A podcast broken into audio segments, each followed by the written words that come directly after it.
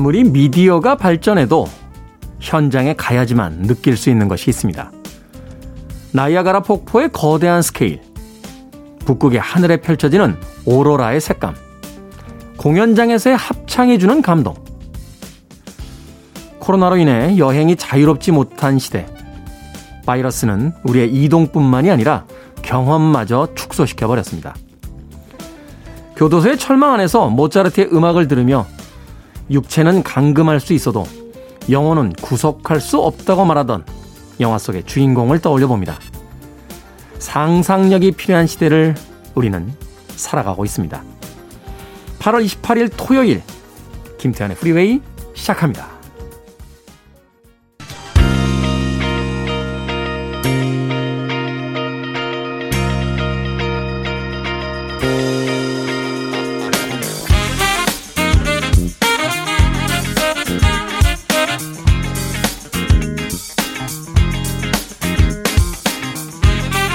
빌보드 kid의 아침 선택 김태훈의 프리웨이 저는 클 태 자 쓰는 테디 김태훈입니다. 자 오늘 첫 번째 곡은 1985년도 핫백 차트 20위에 올라있던 곡이었죠. 하워드 존스의 Life in One Day 들으셨습니다. 자 8월 28일 토요일 1부 시작했습니다. 1부는 음악만 있는 토요일로 꾸며드립니다. 1980년대 빌보드 핫백 차트에 상위권에 올라있던 음악들 중심으로 선곡해드리고 있습니다. 두 곡 세 곡 음악을 이어서 보내드리니까요. 편안하게 토요일 아침 음악 감상하시면 되겠습니다. 자, 그리고 2부에서는요, 북구북구 책을 읽어보는 코너로 꾸며집니다. 북칼럼니스트 박사 씨, 그리고 북튜버 이시안 씨와 함께 오늘은 과연 어떤 책을 읽어볼지 잠시 후에 기대를 해주시길 바라겠습니다. 자, 청취자분들의 참여 기다립니다. 문자번호 샵 1061, 짧은 문자는 50원, 긴 문자는 100원, 콩으로는 무료입니다. 여러분은 지금 KBS 2라디오 김태훈의 프리웨이 함께하고 계십니다.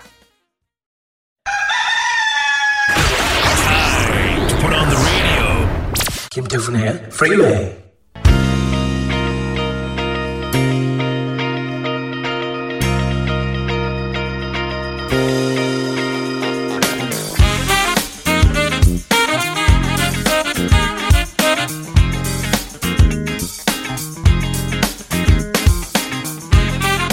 음악만 있는 토요일 세 곡의 노래 이어서 듣고 왔습니다. 1980년 빌보드 핫백 차트 1위에 올라있던 곡이었죠. 크리스토퍼 크로스의 Sailing. 그리고 1981년 역시 핫백 차트 2위에 올랐던 더 포인터 시스터즈의 Slow Hand. 그리고 1983년 역시 핫백 차트 14위에 올라있던 잭슨 브라운의 Lawyers in Love까지 세 곡의 음악 이어서 듣고 왔습니다. 이때는 참 어리던 시절인데 이 세 곡이 다 기억이 나네요. 그때부터 학교 공부 안 하고 음악만 들었던 건 하는 생각 해봅니다. 어, 신윤성님께서요. 가을이 코앞입니다. 꿀잼 프리웨이 홍보는 꾸준히 하고 있습니다. 지금처럼 힘차게 달려주세요. 제 음악 리스트의 8할 이상이 예전 프로그램 예전 프로그램으로부터 들려주셨던 곡들입니다. 그 곡이 가지를 친 곡 조금 더해졌고요. 좋은 곡 많이 소개해 주셔서 다시 한 번 더 감사드립니다. 라고 해 주셨습니다. 생각해 보면요. 이 김태현의 프리웨이가 이제 80년대를 중심으로 해서 뭐 멀리 가면 50년까지도 갑니다. 50년대, 60년대, 70년대. 그리고 이제 90년대까지 2000년 이전의 음악을 중심으로 선곡을 하고 있는데 간혹 사석에서 지인분들 만나면 야 2000년대 음악도 좀 틀어. 너무 그때 음악만 틀면 음악이 빤하잖아. 라고 이야기하시는 분들이 꽤 많습니다. 생각해보면요. 1980년대의 음악 들을 때도요 음악이 무지하게 많았어요. 그 당시에 그러니까 1980년대 라디오 방송들은 90년대와 2000년대 음악은 아직 도착하지 않았으니까 1980년대까지의 음악을 틀었을 거 아닙니까? 그런데도 생각해보면 지금과는 좀 달랐죠. 어, 지금은 이제 가요 프로그램을 틀어주는 프로그램이 한 90% 정도 되고 10% 정도나 되는 이제 프로그램들이 팝 음악을 틀어주는데 그때는 90%의 프로그램들이 거의 팝 음악을 틀었음에도 불구하고 음악이 엄청나게 많았습니다. 그렇게 생각해 본다라면 1980년대를 예, 중심으로 해서 20세기 중반부터 후반까지의 음악들 하나의 프로그램을 채울 수 있는 충분한 음악이지 않을까 하는 생각 해보게 됩니다. 자, 김태현의 프리웨이에서 선곡되는 음악들 사실 다른 팝 프로그램에서도 이렇게 즐겨 선곡되지 않는 곡들이 굉장히 많이 있으니까 즐겨주시길 바라겠습니다. 자, 최나미님, 매일 운전하면서 듣느라 글을 못 썼습니다. 토요일이라 라디오 들으니까 완전 좋으네요. 라고 하셨습니다. 사실 이제 월요일부터 금요일까지 청취자분들하고요. 이 주말 청취자분들이 조금 다른 것 같아요. 출근하시면서 듣는 분들은 이제 주말엔 좀 늦잠 주무시다 보니까 아, 침 방송을 좀 놓치실 때가 있고 그런가 하면 이제 어, 주말에는 오히려 바쁘셔서 아니 주중에는 바쁘셔서 어, 방송을 못 들으셨던 분들이 주말에는 좀 여유 있게 또 음악을 들으시는 분들이 많지 않나 하는 생각이 듭니다. 자 어떤 시간대든 상관없습니다. 여러분들 편할 때 오셔서 좋은 음악들 많이 즐겨주시길 부탁드리겠습니다. 자, K12072129님. 9월 1일 발령 명 받았습니까? 라고 하셔서. 계약 연장 됐냐고요? 네. 안 가르쳐 드립니다. 네. 안 가르쳐 드리겠습니다. 9월 예, 1일에 한번 직접 확인해 보시길 예, 바라겠습니다. 자, 두 곡의 음악 이어집니다. 1984년도 핫백 차트 20위에 올라있던 저메인 잭슨 다이너마이트 1983년 핫백 차트 3위에 올라있던 영화 플래시댄스 What a Feeling에 수록됐던 곡이었죠. 마이클 샘벨로 Maniac까지 두 곡의 음악 이어집니다.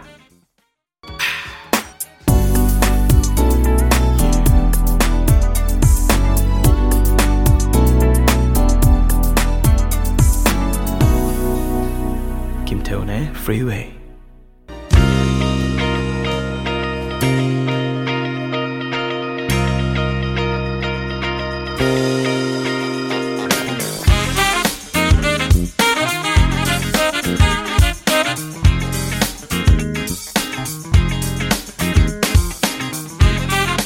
빌보드 kid의 아침 선택 KBS 2라디오 김태훈의 Freeway 음악만 있는 토요일 함께하고 계십니다. 자, 비교적 80년대 후반에 발표가 됐던 곡이었죠. 1989년도 핫백 차트 19위에 올랐던 밀리 바닐리의 Girl, I'm Gonna Miss You. 이어진 곡은 1988년 역시 핫백 차트 16위에 올라있던 테일러 데인의 I'll Always Love You까지 두 곡의 음악 이어서 보내드렸습니다. 생각해보면 같은 10년 단위의 아, 시대이긴 합니다만 1980년대 초반과 후반은 음, 뭐라고 할까요? 굉장히 달라진 시대가 아니었나 하는 생각이 듭니다. 1980년대만 해도 어, 사실 이제 70년대의 어떤 포크락이라든지 또는 그 하드락의 영향권 안에 있었는데요. 이제 중반 이후부터는 소위 이제 그 기자재라고 하나요? 네. 이 악기가 달라지죠. 컴퓨터의 미디를 사용한 어, 전자음악들이 주류를 이루게 되면서 80년대 사운드 전체가 이제 변하게 됩니다. 물론 이제 80년대의 문화를 이야기할 때 가장 중심이 되는 건 이제 칼라 TV의 보급. 소위 이제 색깔의 시대다라는 이야기를 하게 되는데 그러면서 시작됐던 이제 뮤직비디오의 열풍.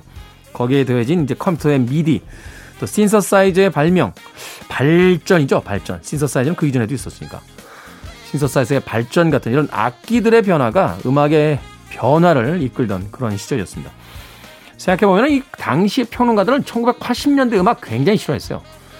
왜냐면 이 팝음악의 어떤 전통 자체가 1950년대, 60년대, 70년대 이 기타를 중심으로 한이 록큰롤 음악에 기반을 둔 그런 음악에서 이제 출발을 했고 또 그러다 보니까 많은 평론가들이 이제 락 음악 매니아들이었거든요. 80년대 이제 뿅뿅거리는 이제 전자 사운드. 거기다 이제 기타가 조금 뒤로 물러나고 신서사이즈와 컴퓨터 미니 미디를 예, 사용한 음악들이 이제 등장을 하니까 나름대로는 좀 기분이 나빴던 것 같아요. 어, 왜 그런 거 있죠?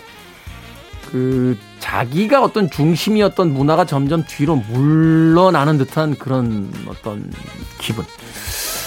생각해보면 그 당시에 80년대 평론가들도 요즘 말로 다 꼰대들이 아니었나 하는 생각 해보게 됩니다. 지나고 나서 다시 한번 새롭게 80년대를 평가해보면 아주 다양한 음악과 사운드들이 공존했던 르네상스로서 1980년대를 이야기합니다. 자, 밀리 바닐리의 Girl I'm Gonna Miss You 그리고 테일러 데인의 I'll Always Love You까지 두 곡의 음악 이어서 들려드렸습니다. 자, 김진근님 99999 새소리 하는 분 답 주세요 하는 말에 회원 가입해서 글 써봅니다. 저도 처음에는 올빼미나 부엉이 소리인가 했는데 자세히 들어보니 비둘기 소리네요. 중학교 다닐 때 영어책에 전령어로 비둘기 이야기가 있었는데 비둘기 소리가 틀림없어요. 저하고 똑같이 궁금증이 있는 사람이 있었네요. 하셨습니다. 그래요. 올빼미나 부엉이라기보다는 비둘기 소리를 묘사할 때 이렇게 쓰지 않습니까? 그 가이타노 벨루즈라고 하는 그, 그 브라질 아티스트의 음악 중에요. 꾸꾸루 꾸꾸 라팔로마라는 곡이 있습니다. 여기서 이제 라팔로마가 이제 비둘기고요. 꾸꾸루 꾸꾸가 이제 비둘기가 우는 걸 이제 어, 묘사한 그 의성어예요. 의성어. 뭐 사랑했던 남자가 있었는데 어느 날 세상을 떠난 뒤에 비둘기 한 마리 날아들어 꾸꾸루 꾸꾸 우네. 뭐 이런 노랫말을 가지고 있었던 음악으로 생각이 되는데 그러네요. 당시는 잘 몰랐는데 99999 비둘기 소리가 아닐까 조심스럽게 예측해 봅니다. 자, 음악 두 곡 더 듣습니다. 1982년도 차트 14위에 올라있던 곡입니다. 존 쿠거, Jack and Diane. 그리고 1987년도 역시 Hot 백 차트 9위에 올라있던 스타쉽의 It's Not Over Till It's Over까지 두 곡의 음악 이어집니다. You're listening to one of the best radio stations around. You're listening to 김태훈의 Freeway. 빌보드 kid의 아침 선택 KBS 2라디오 김태훈의 Freeway 함께하고 계십니다. 자 1부 끝곡은 1986년 핫백 차트 4위에 올라있던 베를린의 Breath Away 듣습니다. 잠시 후 2부에서 뵙겠습니다.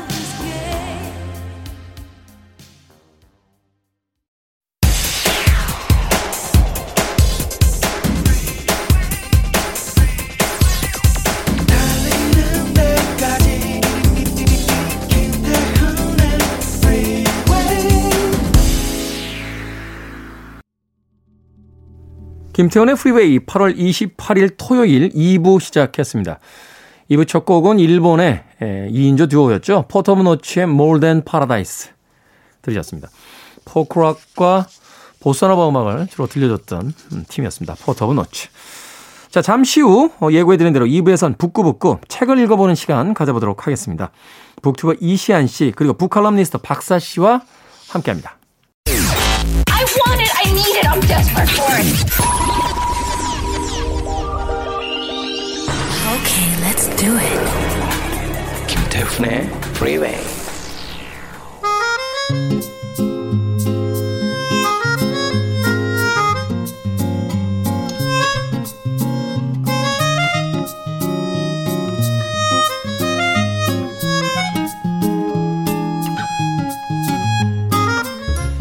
여러분의 독서록을 매주 업데이트해 드립니다. 간접 독서 시간 북구북구 오늘도 북튜버 이시안 씨 그리고 북칼럼니스트 박사 씨와 함께 합니다. 안녕하세요. 네, 안녕하세요. 반갑습니다.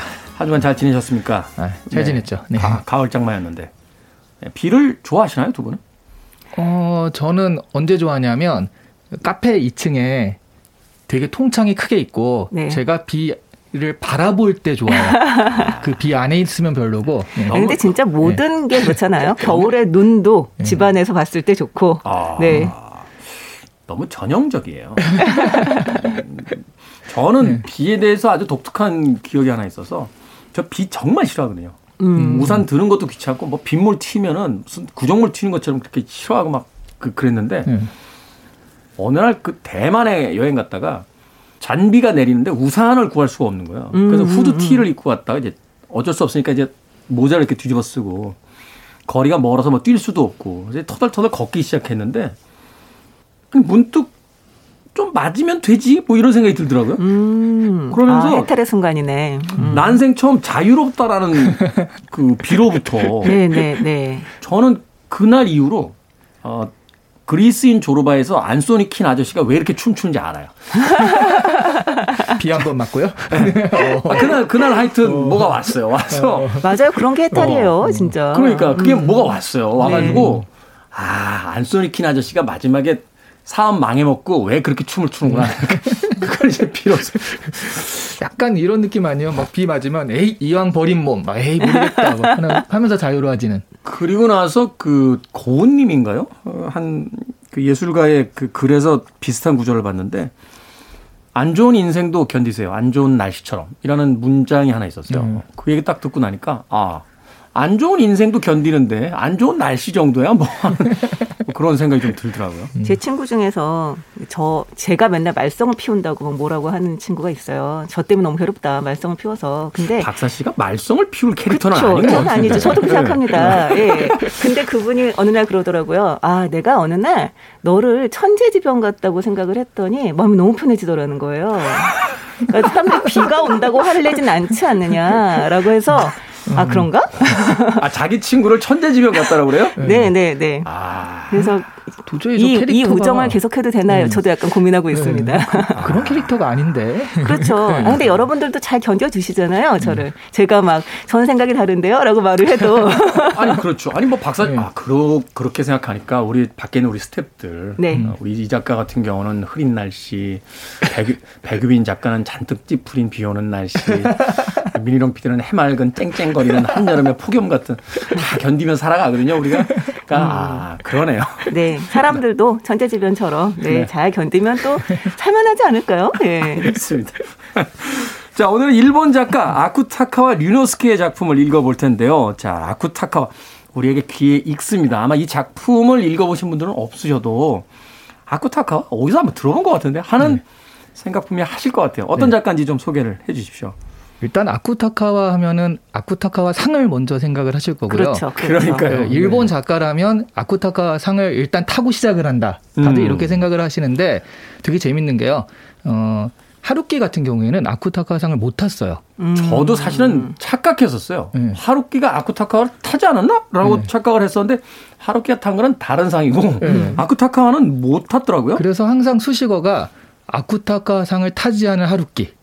그러니까 아. 이게 뭐냐면 가령 메시 같은 사람이 나오면 항상 골을 넣잖아요. 근데 골 그럼 골을 넣을 때는 신문 기사가 안 되다가 골을 못 넣었을 때 오늘 메시가 골을 못 넣었다 이렇게 신문 기사가 되듯이 아 그렇죠. 맨날 넣으니까 네, 네. 어, 어, 그럴 수 있겠다. 그 예전에 맨체스터 유나이티드에 라이언 긱스라고 윙어가 네, 있었는데 네네. 항상 수식어가 월드컵에 못 나간 세계 최고의 윙어예요. 그, 그런 식으로 하루키한테 이런 수식어가 붙어 있거든요. 아쿠타카 상을 타지 못한. 음. 근데 그렇게 되면 이것은 아쿠타카와상이 아쉬워할 일일까요? 하루키가 아쉬워할 일일까요? 하루키는 이제 그 다음 단계에 가서 놀고 있잖아요. 지금 그렇죠. 노벨상에서 그렇죠. 왔다 갔다 하고 네. 있으니까. 네. 네. 그만큼 말하자면 일본 문인으로서는 굉장히 추앙받는 그런 사람인데요. 1892년에 도쿄에서 태어났어요. 근데 음. 아버지가 사업을 실패하고 누나는 일찍 죽고 어머니는 이게 광기 때문에 또 아. 예, 광기가 발, 그 발광이라고 하는데 이렇게 돼서 결과적으로는 그 정상적인 양육을 받을 수가 없어서 12세 외삼촌에게 입양이 됩니다. 네. 그 외가의 성이 아쿠타카예요. 아, 그러니까 말하자면 이제 성이 바뀐 거군요. 네네. 네. 음. 네.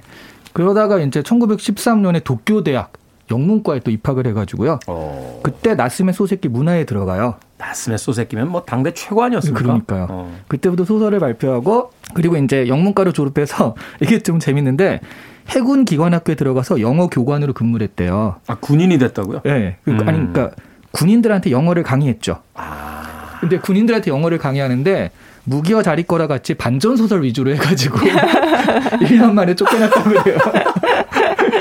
군인의 사기를 떨어뜨리는 데 큰 몫을 했던 모양이군요. 네. 네. 자, 다음으로 읽어본 책은 서부전선 이상 없답니다. 보십시오. 전쟁이 얼마나 비인간적인지 막 이런 거 가르치고 네. 군인들한테. 네. 군인들한테 야 네. 대박인데요. 그래서 결국 1년 만에 물러나고 그때부터 본격적인 창작 활동을 해서 이제 그때 이제 우리가 아는 소설들을 많이 냈는데 결과적으로는 또 병약했던 체질이었대요. 그러다가 이제 어머니가 그렇게 광기를 일으켰잖아요. 자기도 그런 것이 있을까봐 계속 이제 자기도 좀 걱정을 많이 하다가 친구가 너무 그렇게 신경쇠약이니까 수면제를 좀 처방을 해줬대요. 잠을 좀 자라고. 네네. 근데 결과적으로는 그 수면제를 많이 먹고서 음독자살 하면서 예, 생을 마감했습니다. 그게 35살 나이에. 사실 이 시기에 일본 작가들을 이렇게 쳐다보면 일종의 그 스스로 생을 마감하는 것이 하나의 무슨 당시 일본 문학계의 큰 조류 같은 느낌이 있어요. 그러게요. 그 다자와 오사무, 다자의 오사무도 네, 있었고, 네. 그렇죠. 그 설국을 썼던 가바테 야스나리도 네. 그랬고, 뭐 거의 유명한 작가들이 다 스스로 생을 이제 마감하는 그런 일들이 음. 벌어졌으니까 일본에 있어서는 이 군국주의 시대의 어떤 좌절한 어떤 문사들의 아주 소소한 저항 같은 게 또 아니었을까 또 이런 데 생각도 해보긴 합니다만 네. 어찌됐건. 자, 아쿠타카와 류노스케에 대한 이야기. 그렇다면 그의 대표적인 작품, 오늘 두 작품을 좀 읽어볼까 합니다. 하나는 1915년에 발표했던 라쇼몽이고 또 하나는 1922년에 발표했던 덤불속이라는 작품입니다. 뭐 워낙 그 단편만 썼던 작가이기 때문에 짧은 분량이긴 합니다만 오늘 이렇게 두 편을 가져온 이유는 우리에게 유명한 그 구로자와 아키라 감독의 영화 라쇼몽이 바로 이 두 작품을 섞어서 만든 네, 그런 네. 작품이기 때문에 이 두 작품을 오늘 아, 북구북구에서 골라봤습니다. 책에 대한 줄거리 조금 정리를 해주신다면요. 아 근데 진짜 영화 보니까 아주 절묘하게 섞었더라고요. 이 두 이야기를. 저는 이 원작 보기 전까지 네. 그냥 한 작품인 줄 알았어요. 기가 막히게 섞어놨죠. 네. 네, 네. 일단 그 라쇼모 굉장히 좀 짧고요. 짧은 만큼 또 여운이 길다고 해야 되나, 좀 약간 허무하다고 해야 되나, 좀 그런 느낌이 드는 작품들입니다. 이 라쇼몬 같은 경우는 이 해안 시대의 수도 교토의 그 성문. 인그 라쇼몬에서 일어나는 하룻밤의 일을 그리고 있어요. 네. 이 연이은 천재지변으로 살기가 어려워진 상황에서 이제 쫓겨난 하인이 갈 데가 없으니까 거의 부서져가는 라쇼몬 아래서 비를 이제 피하고 있었습니다. 이 라쇼몬 같은 경우는 폐허가 돼도 아주 작은 건축물 건축물로 치면 작은 거고 네. 몸으로 치면 큰 거죠. 네. 근데 이제 거기 다락도 있고 이제 그런 상황이라서 도둑들이 몰려와 살다가 지금은 이 돌볼 사람이 없는 시체를 갖다 버리는 곳이 되어 버렸어요. 음. 그래서 이 하이는 일단 먹고 살려면 도둑질이라도 해야 되나 좀 고민을 하다가 어쨌든 그날 밤은 보내야 되니까 그 다락으로 이제 올라가게 됩니다. 누각으로 올라가게 돼요. 근데 거기는 이제 시체들이 버려져 있는 곳이었죠. 그런데 가보니까 다른 사람이 있는 거예요. 네. 아주 깡마른 노파 한 명이 여자 시체의 긴 머리카락을 한 올 한 올이 뽑고 있었던 거죠. 음. 굉장히 기괴하죠.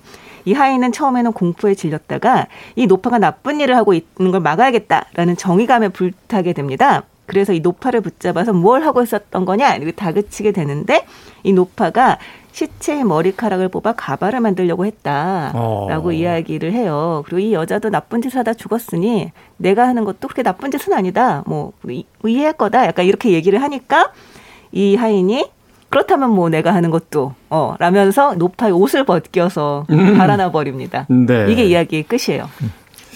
이게 참 기묘한 이야기잖아요. 그렇죠. 네. 음. 그 덤불 속 이야기는 더 기묘해요. 이 이야기는 이 덤불 속에서 발견 시체를 둘러싼 증언들로 이루어져 있는데요. 처음 시체를 발견한 나무꾼의 이야기가 있고 그 다음에 뭐 일테면 그 시체인 그 남자와 부인이 살았을 때 목격한 유랑 승려가 또 이야기를 하고 이렇게 사람들 증언이 계속 이어지는데요. 이 남자를 죽였다고 자백한 도적의 이야기 이 다음에는 자기가 남편을 죽였다라고 이야기하는 부인의 증언이 있고요. 그 다음에는 또 무녀에게 빙의한 죽은 남자가 나는 자살한 것이다. 라고 이야기를 하는 그런 이야기가 계속 차례대로 나옵니다. 네. 네. 이 두 작품 얼핏 어떻게 연결이 될까 굉장히 이제 궁금해 하실 것 같은데 사실 이제 영화를 보게 되면 그 라셔몽이라고 하는 음 우리는 옛날에 한자로 나생문 이렇게 이제 음, 썼던 것 같은데 네. 네.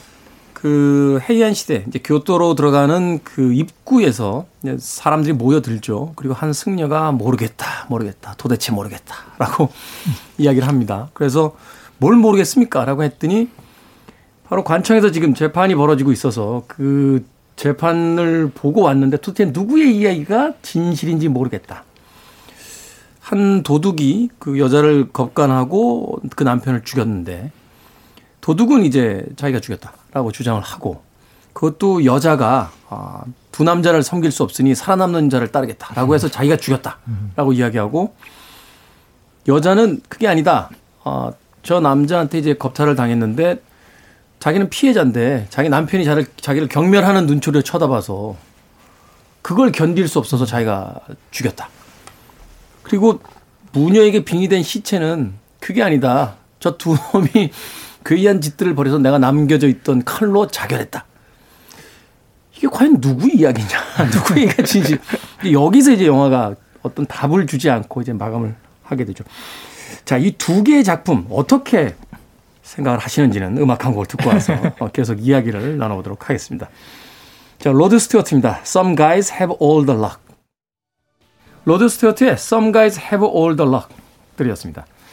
자, 이 곡이 왜 선곡이 됐는지는 지금부터의 이야기 속에 그 힌트가 담겨져 있지 않을까 하는 생각이 듭니다. 빌보드 kid 아침 선택 KBS 2라디오 김태훈의 Freeway 토요일에 북구북구 이시한 박사 씨와 함께 오늘 아쿠타가와 류노스케의 라쇼몬 그리고 덤불 속 이두 작품을 읽어보고 있는데 이해하시기 쉽게 이 두 작품을 합친 영화 이야기를 하면서 이제 문학에 대한 이야기를 좀 해보도록 하겠습니다. 이게 도대체 무슨 이야기입니까? 네? 이렇게 말씀하시면 뭐라고 말을 해야 됩니까? 아니, 두 분의 첫인상이 있을 거 아니에요? 영화를 딱 보시고 나서 이 두 개의 작품을 합친 작품이니까. 아, 첫인상이요? 네. 이게 뭘 얘기하려고 하는 겁니까? 저는 라쇼몬이라는 이 소설을 홍상수 감독의 오수정을 본 다음에 봤어요. 음. 근데 홍상수 감독의 오수정이 어떤 중년 중년 남자를 정보석 씨 네, 꼬시려는 여자 뭐 음. 이런 이야기잖아요. 그리고 그, 그 여자를 또 꼬시려는 네. 문성근 씨 이런 이런 이야기죠. 근데 처음에 그 두 파트 나와서 앞에 파트가 그 남자의 시선이라면 뒤에 파트가 여자의 시선. 그러니까 같은 사건을 서로 다르게 하는데 같은 상황인데 대사도 달라지고 네. 상황이 달라지잖아요. 네. 제가 딱 이게 눈에 띄었던 게 어, 그 사실 이 여자는 이 남자의 돈을 보고 만나는 거잖아요. 음. 근데 한 번은 그 똑같은 상황인데 운전기사한테 내가 운전해서 갈 테니까 먼저 들어가세요라고 남자가 말하는 장면이 있어요. 근데 남자 시선엔 그렇게 나왔는데 여자 시선에는 어, 먼저 들어가세요 하면서 돈을 지어줘요. 그러니까 음. 지갑에서 3만 원 정도 꺼내가지고 지어주는데 그러니까 이런 게 그 여자의 관심은 돈이니까 그런 음. 것들이 기억이 나는 거고 남자는 뭐 돈이 많으니까 그런 게 기억이 안 나는 거고. 음. 그러면서 저는 주관적 진실, 객관적 진실이라는 게 사실 뭐가 중요하지? 그 사람이 기억하는 것이 주관적 진실이다. 라고 그 영화를 보면 생각을 했는데 라쇼문을 보니까 이게 먼저잖아요. 훨씬 먼저죠. 네, 네. 그러니까 딱 어, 객관적 진실, 실체적 진실이라는 게 과연 소용이 있는 것인가? 소용을 떠나서 존재하긴 하는 것일까? 그렇죠. 네. 어. 그렇죠. 그 한 사람의 기억에는 내가 나의 과거가 이랬다라고 기억을 하고 있고 그걸 그렇게 얘기한다면 그것에 대해서 우리가 어, 객관적 진실은 그게 아니에요라고 말해봤자 그 사람한테는 통하지 않는 거잖아요. 그렇죠. 네, 그래서 이런 부분에 객관적 진실과 주관적 진실, 그 어느 것이 옳으냐 이런 개념이 아니라 주관적 진실이 그 사람한테는 진실이구나 뭐 이런 걸 좀 느꼈어요. 말하자면 이제 더 거슬러 올라가면 과연 우리의 삶의 객관이라는 것이 존재하느냐. 네. 그죠? 모두를 아우를 만한 객관적 실체, 진실이라는 것이 있느냐. 뭐 이런 이야기들 이제 많이 하게 되는데. 아니, 근데 아무리 그래도 내가 사람을 죽였는지 안 죽였는지는 알아야 되는 거 아닙니까? 네. 아니, 아, 돈을 네. 주는 것을 받, 아, 무의식 중에 줬다. 뭐, 음, 나는 돈을 주는 거 봤는데 난 줬는지도 몰랐다. 뭐, 이 정도는 그래도 이제 뭐, 이를테면 주관적으로 착각할 수 있는 거라고 할 수 있지만, 이 영화에서는 전부 자기가 죽였다고 얘기를 하거든요. 네. 네. 근데 칼을 이제 누가 쥐고 누굴 찔렀다라고 하는 그 객관적인 사실이 이렇게 바뀔 수가 있을까? 저는 그 소설을 읽으면서도 도대체 무슨 말을 하려는 걸까? 이게 너무 궁금했거든요. 사실은 그 부분이 가장 이 작가가 어떤 포인트를 주려고 한 부분이 아닌가 하는 생각을 했던 게 우리가 어떤 곳에 이제 말하면 관청에 끌려왔잖아요. 네. 그래서 도대체 그 죽은 사무라이를 누가 죽였느냐라고 신문이 벌어지고 있는데 우리 입장이면 나는 안 죽였어요라고 그렇죠. 거짓말을 해서라도 빠져나가려고 할 텐데. 네. 심지어는 이제 무녀에게 이제 빙의된 사망한 그 사무라이도 왔을 때 자기가 자기 손으로 자기를 했다 하더라도 누군가 미운 사람이 있으니까 저 사람이 죽였어요라고 그 책임을 물어달라고 이야기할 텐데 그게 아니란 말이에요. 그렇죠. 도둑은 자기가 죽였다. 아내는 자기가 죽였다. 죽은 사무라이는 자결했다. 도대체 이게 무슨 이야기를 하려고 이런 이야기를 하는 걸까? 이게 굉장히 좀 책을 읽어나가면서 영화를 또 보면서도 굉장히 핵심이었는데. 네. 근데 그거는 지금 우리의 관점에서 봐서 그렇고요. 우리는 아, 다른 뭐 돈이고 명예고 뭐가 중요해 생명이 중요하지라고 생각하니까 이해가 안 되는 건데 그 당시의 관점은 사무라이나 이런 사람 그때 당시는 명예라는 게 먼저 생명보다 먼저였었잖아요. 맞아요, 맞아요. 사실 할복이 일반화돼 있던 어떤 문화를 그렇죠. 가지고 있었으니까 네, 그, 네. 그렇게 주장하는 것이 자신의 명예를 드높인다. 라고 생각을 했기 때문에 지금 우리가 생명을 우선시하듯이 거기는 생명보다 명예를 우선시했기 때문에 그 당시로서는 조금 뭐 이해가 가는 장면이 아니었나 싶기도 해요. 그럴 수도 있겠다는 생각은 드는 게 실제로 저 같은 경우는 사실은 영화를 보기 전에 소설을 받고 저는 영화보다는 소설주의자이기 때문에 네. 네. 그 소설 보면서 저는 좀 여러 가지 생각을 하게 됐어요. 예를 들어서 이제 이 두 소설 중에 라쇼몬이라는 소설을 보면 그 노파가 그 얘기를 하잖아요. 자기가 이제 머리카락 뽑고 있는 그 시체 시체는 나쁜 짓을 했다. 무슨 짓을 했냐면 뱀을 토막토막 잘라서 생선이라고 판단 말이에요. 네. 그런 짓을 했으니 얘가 나쁜 짓을 했다고 얘기하는데 저는 사실 그 얘기 들으면서 그게 왜 나쁜 짓이지라는 생각을 했거든요. 음. 왜냐하면 속인 건 나쁘지. 그렇지만 심지어 뱀은 먹어 죽는 게 아니잖아요. 게다가 영양가도 풍부하잖아요. 좀 아, 이렇게. 아, 아, 그렇습니까? 네, 그럼요, 그럼요. 거기까지는 제가 잘 그리고 이제 병사들이 아, 이, 이 사람이 파는 생선은 맛있다. 그래가지고 이제 계속 사 먹었단 말이에요. 그러면 이게 그 당시에 그렇게 이제 식량이 없을 때 그렇게까지 나쁜 짓인가? 라는 생각도 들고 그 다음에 그 여자의 머리카락 뽑아서 가발을 만들려고 했다. 음, 네. 이것도 이미 시체에게는 필요 없는 머리카락을 가져가는 게 그렇게 나쁜 짓인가? 이런 생각이 들거든요. 음. 근데 그게 이를테면 아 물론 이제 노파의 옷을 벗겨간 사람은 나쁩니다. 그거는 정말 나쁜 짓이고요. 음. 근데 그게 이를테면 현대인으로서의 저희 생각 굉장히 이를테면 실용적이라고 보면 실용적이고 네 어떻게 보면 너무 너무 실리적일 수도 있는 저희 생각에 따라 판단을 하는 거지 그 당시로서는 굉장히 큰 죄였을 수도 있겠다 음. 말씀하신 것처럼 음. 그런 생각도 좀 들어요. 사실 이제 그 아크타카 리노스케가 이제 약간 고전주의 소설을 썼잖아요. 이 당시 이제 자연주의 소위 이제 소위 사소설의 어떤 흐름이 있을 때. 그 과거의 이야기를 이제 가져오는 형태의 소설들을 주로 써서 젊은 작가들 사이에서는 꼰대라고 불리고 그런 이야기를 들었는데 근데 저는 이렇게 생각을 해봤어요. 이 라쇼몬 같은 경우는 이제 도성으로 들어가는 화려한 어떤 그 문이잖아요. 관문. 근데 몰락해 버렸단 말이에요. 말하자면 이제 명예라든지 어떤 부 같은 어떤 현 속세의 영광을 상징하는 그 문이 이제 그 몰락해 버린 그런 공간들. 그리고 덤블 속으로 해서 이어지는 이제 세 명의 어떤 각기 다른 증언 이전에 사건이 이제 계기가 되는 게 거기서만큼은 이제 공통적인 것 같은데 저 덤불 속 안에 뭔가 귀한 것이 있다. 그걸 혼자서는 못 파내니 같이 도와달라. 하고 들어갔다 이제 상황이 벌어지는데 그 귀한 걸 파내겠다라고 하는 것이 속세의 욕망이잖아요. 그 그렇죠. 세 명이 다 그 속세의 욕망이 이제 몰려들었다가 어떤 사단이 나고 난 뒤에 죽음 뒤에는 마치 자기들이 영예로운 척 음. 도둑의 그 고백에서도 내가 묶어놨던 그 사무라이를 그냥 죽인 게 아니라 풀어주고 정정당당하게, 정정당당하게 결투를 해서 내가 뭐 23합인가 24합인가 만에 무찔렀다라고 이야기하고 여자도 그 남자를 죽인 이유가 분명히 있다. 자기 아내를 보호하지 못한 주제에 나를 경멸하지 않았냐. 이건 남자로서 음. 최악이다. 그리고 사무라이도 저자들이 내 목숨을 감히 뺏을 수 있었던 게 아니라 나는 내 명예를 지키기 위해서 내가 자결했다. 그러니까 되게 아이러니해요. 도둑질을 하러 들어가 말하자면 뭔가 남의 걸 탐하러 들어갔던 세 명이 자기 명예로운 사람이라고 주장을 하면서 이 증언이 이어진단 말이죠. 네, 네. 어떻게 보면 이 아쿠타카 리노스케가 인간사에 대한 어떤 염세성, 어떤 그 조롱 이런 것들을 이 안에다 담았던 건 아닐까 하는 생각도 가끔 해봤는데. 맞아요. 왜냐하면 아쿠타가 르노스키가 만약에 명예를 중시하는 사람이었다면 이 이야기에서 셋 다 자신의 명예를 위해서 자신은 죽어도 좋다고 생각하면서 얘기를 하는 것에 좀 어떤 가치를 부여했을 것 같은데 네. 사실 이 소설에서는 거의 그런 가치가 보이지 않거든요. 음. 그냥 혼란이 있을 뿐이죠. 혼란이 있을 뿐이다. 네, 네. 그리고 저는 이, 이 감독이 정말 절묘하다라는 생각을 했어요. 그러자 와키라. 네, 네. 이 사실은 그냥 이 덤불성만 가지고서 영화를 만들어도 그래도 별 무리가 없잖아요. 근데 왜 라쇼몬이랑 같이 묶어서 라쇼몬이라는 제목을 달고 영화를 만들었을까? 저는 이제 그 생각을 할 수밖에 없었는데 이 마지막에 그 덤불성 마지막 소설 보면은 이 나는 자결했다라고 말하는 그 시체 그 죽은 사무라이가 마지막에 그 얘기를 해요. 내가 자결을 했는데 자기가 이제 마지막 숨을 몰아쉬고 있을 때 누군가의 손이 다가와서 이제 단도를 빼갔다. 음. 라고 얘기한 게 나와요.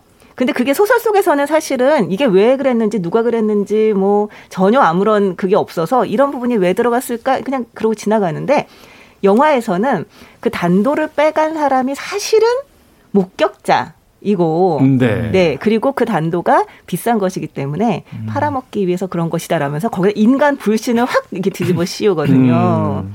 그러니까 그 얘기가 들어가면서 정말 이 인간은 정말 믿을 수가 없는 존재라고 하는 주제가 완전히 그냥 확 하고 이제 드러난다고 저는 생각을 해요. 그래서 이 되게 사소해 보이는 장면을 이제 넣음으로써 이 주제를 이, 이 작가가 얘기하고 싶었던 주제를 훨씬 더 잘 살리게 된 게 아닐까 저는 약간 음. 그런 생각이 들었어요. 저는 그 인간에 대한 불신 이렇게 생각할 수도 있지만 그냥 경계 안에 사람들이 있다라는 생각을 많이 했거든요. 네, 그러니까 경계 안에. 네, 사실 경... 라쇼몽이라는 곳이 경계선이잖아요. 네. 그렇죠, 그렇죠. 그러니까 그래서 그런 공간 배경이 된 것 같기도 하고, 그러니까 이 처음에 이 하인도 이 노파의 옷을 벗겨 먹어가지고 이렇게 도망치려고 생각한 건 아니잖아요. 그렇죠. 오히려 저 악을 내가 심판해야겠다 이런 생각을 했었는데 단 하나의 말 때문에 순간 생각을 바꿔먹은 게 경계 안에서 이렇게 갈 수도 있고 저렇게 갈 수도 있는데 음. 그런 부분들이 항상 너는 항상 이쪽이야가 아니라 그 경계 안에서 어떤 상황이 벌어질지 어떤 선택이 벌어질지 모르는 그러니까 우리 인간은 늘 그런 상태에서 하나의 아주 작은 계기로 그런 것들이 이루어질 수 있다.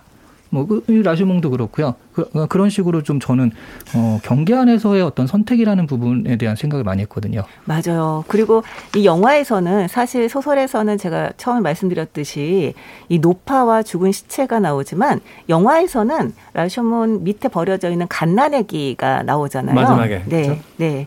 그러니까 정말로 이, 이 죽은 사람들의 사회가 아니라 진짜 이제 살아 살아 이제 살아서 이 다음 세대들을 만들어갈 아이 아기의 이제가 등장을 하게 되는데 여기에서 이 아이를 과연 잘 키울 것인가 아니면 이 아이가 갖고 있는 그냥 비단 옷을 벗겨서 팔아먹고 끝낼 것인가라고 하는 어떤 기로가 또 거기에 놓여 있잖아요. 음.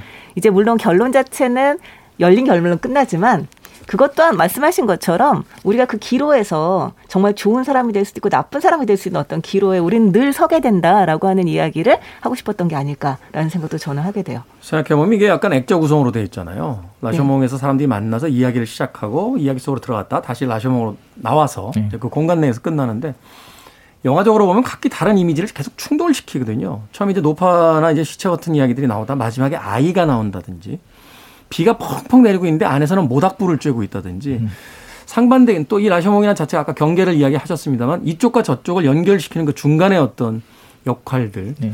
그리고 그 라슈몬 안에 시체들도 있고 살아있는 사람도 있고. 그렇죠. 삶과 죽음이 같이 공존하는. 그래서 저는 마지막에 사실은 그 영화에서 그 갓난아기가 등장하면서 열린 결말로 끝날 때 마치 감독의 질문 같은 것처럼 느껴졌어요. 네. 자, 지금까지 인간사에 대한 이야기를 보여드렸는데 자, 여기 이제 다음 세대를 상징하는 아이가 있고, 어, 말하자면 그, 당신은 그렇다면 이 아이를 앞에서 어떤 선택을 할 음. 것이냐라고 마치 묻고 있는 듯한 그런 생각이 들어서 참 오랫동안 기억에 남았던 그런 작품이기도 합니다.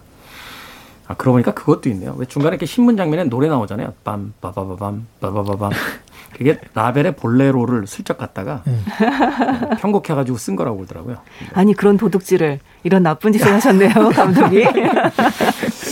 저작권료 안 내셨을 것 같아요. 자 음악 한 곡 듣고 와서 라셔몬에 대한 이야기 또 덤블소울에 대한 이야기 마저 나눠보도록 하겠습니다. The Cardigans입니다. Sick and Tired.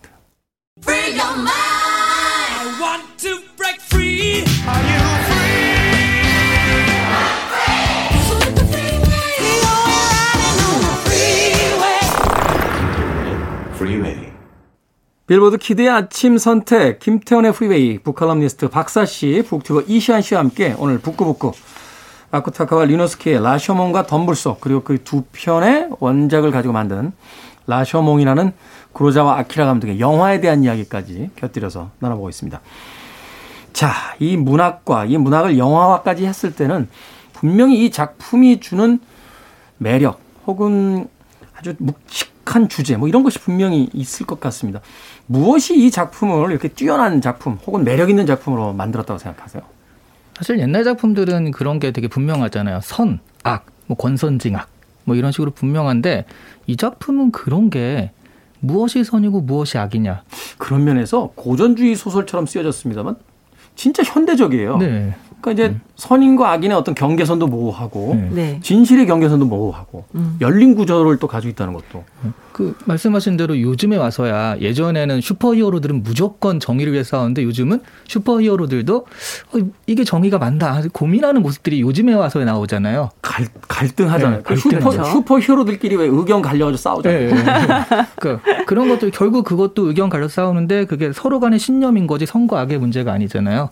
이런 식으로 저는 그 옛날에 바로 그런 부분들, 그러니까 선과 악이라기보단 개인적인 어떤 어, 주관적 진실, 뭐 이런 것들의 어떤 갈등, 뭐 이런 것이다라는 걸 지적한 게 아닌가 그런 부분들을 좀 파헤친 게 아닌가라는 생각이 좀 들어서 그래서 좀 선취적인 그러니까 고전이지만 옛날 작품이지만 미래를 선취한 작품이 아닌가 하는 생각이 들어요. 2차원의 시각에 머물러 있던 이 문학의 세계를 이제 3차원으로 현실의 음. 세계와 좀 더 가깝게 이제 근접화시킨 작품이다. 네. 아니 근데 저는 사실은 그게 매력이라는 점은 인정을 하는데요. 저는 그래도 작품 속에서는 열린 결말 말고 예, 좀 명쾌하게 좀 좋지 않아? 약간 이 생각을 해요. 왜냐면 우리 이미 현실에서도 너무 많이 겪는단 말이에요. 이미 현실에서도 아니, 진짜 그러, 그렇게 이야기하면 저도 할 얘기 있어요. 저는 안데르센의 왜 인어공주 있잖아요. 네. 어린 시절에 읽고 충격이었어요. 아, 그렇죠. 그것도 진짜 너무하죠. 아니, 그 어떻게, 뭐, 어떻게 된 거야? 거품이 돼서 없어졌어? 뭐 이게. 무슨 동화가 이래. 그래서 막 그랬었는데, 열린 결말이라는 부분에 대해서. 네. 네.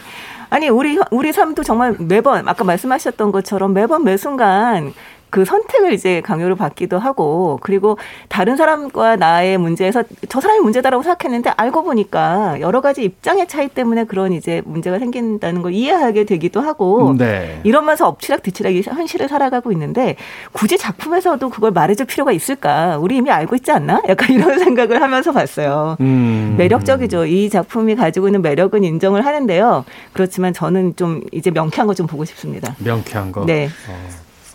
셜록 홈즈 나오는. 어. 슈퍼히어로 다음에, 영화들. 네, 우리 다음에 좀 명쾌한 거 좀 보죠. 우리 슈퍼히어로 hero 나오는 거 할까요? 어, 슈퍼히어로 나오면 명쾌해지죠. 네. 저는 그래서 DC가 좋아요. 어, 마블은 좀 복잡해서 아, 네. DC는 그냥 명확하게. 예. 아 DC도 싸우는구나. 배트맨하고 슈퍼맨하고. 자 아쿠타가와 류노스케의 작품 두 작품 읽어봤는데 다른 작품 추천해 주신다면 음, 간단하게 어떤 작품들이 있을까요? 저는 여기서 묘한 이야기라는 게 눈에 띄었거든요. 묘, 그게 최근까지도 그 엠플렉스 네, 네. 거기서 그 5년인가 동안 가장 많이 보는 그 작품이 네. 기묘한 이야기. 그래서 눈에 띄었어요. 묘한 이야기. 네. 어. 묘한 이야기인데 이게 어떤 되게 짧아 이것도 어떤 부인이 그러니까 남편은 해군으로 나가가지고 외국에서 이제 근무를 하고 있는데 남편의 소식을 빨간 모자를 쓴 사람이 자꾸 전해주는 거예요. 네. 근데 말이 안 되잖아요. 이 그 옛날이니까. 그래서 이게 되게 두려워하고 자기가 신경쇠약에 걸렸다라고 생각했는데 나중에 남편이 2년인가 있다 돌아와 보니까 자기가 옛날에 거기서 근무할 때 빨간 모자를 쓴 사람이 와가지고 자기 안부를 물었다. 음. 그래서 어 이게 되게 환상적인 얘기잖아요.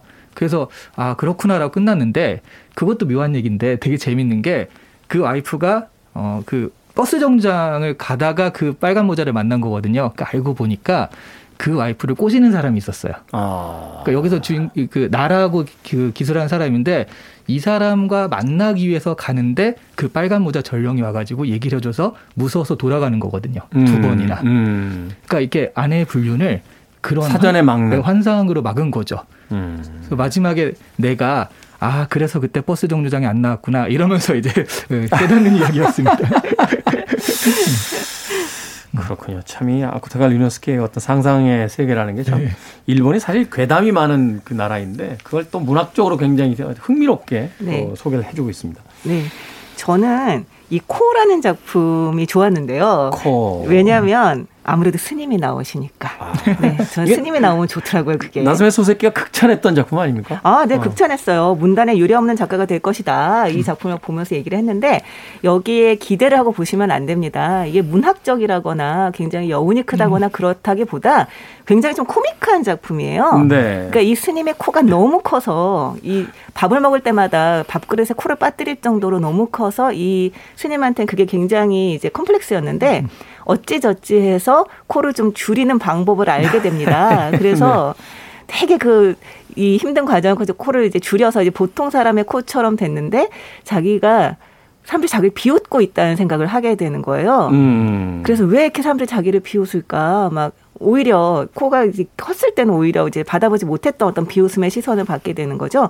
그러다 나중에 코가 다시 돌아오게 되는데 돌아온 다음에 오히려 안도하는 음. 이것도 또 어떻게 보면 이제 사람의 마음을 이 기묘한 사람의 마음을 그리는 것이기는 한데요. 저는 이 모든 묘사들이 굉장히 코믹하고 재밌고 그리고 아그 마음도 좀 이해가 되더라고요. 그래서 좋아합니다. 네, 음. 아주 아주 짤막하게 재밌게 읽을 만한 그런 단편이었어요. 그러니까 거기서 또 그 주인공으로서 스님을 등장시켜서 네. 번뇌 상황에 집착하시잖아요. 그렇죠, 그렇죠. 그런 장면들의 묘사가 굉장히 흥미로웠던 거로 저도 기억을 합니다. 자, 두 분께서 이제 아쿠다카와 리노스키의 또 다른 작품까지 소개를 해 주셨고요. 자, 오늘 읽었던 이 라쇼몬과 덤불소. 뭐, 크게 본다면 이 라쇼몬이 이제 담겨져 있는 이제 그 단편 뭐 전집이라고 볼 수도 있을 음. 것 같은데 한 줄 추천사로 이제 마무리를 해 주신다면. 어, 굉장히 유명한 고전 작품치고는 정말 짧아요. 음. 이 정도면 추천이 되지 않을까 싶습니다. 아, 참고 삼아 제가 이야기 드리면 그 매주 원고 쓰느라고 힘들어하는 우리 이소연 작가가 네. 아, 이책 하겠다고 했을 때 너무 펄쩍펄쩍 뛰며 좋아했다는 너무 짧아서.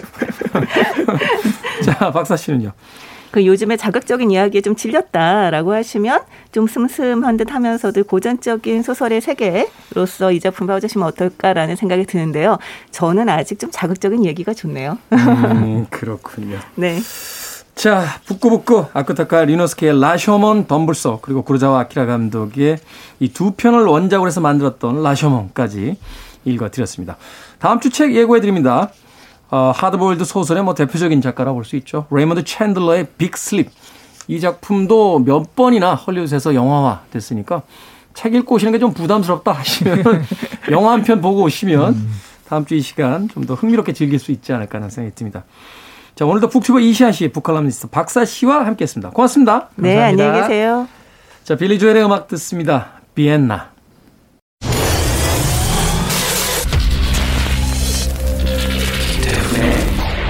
Freeway.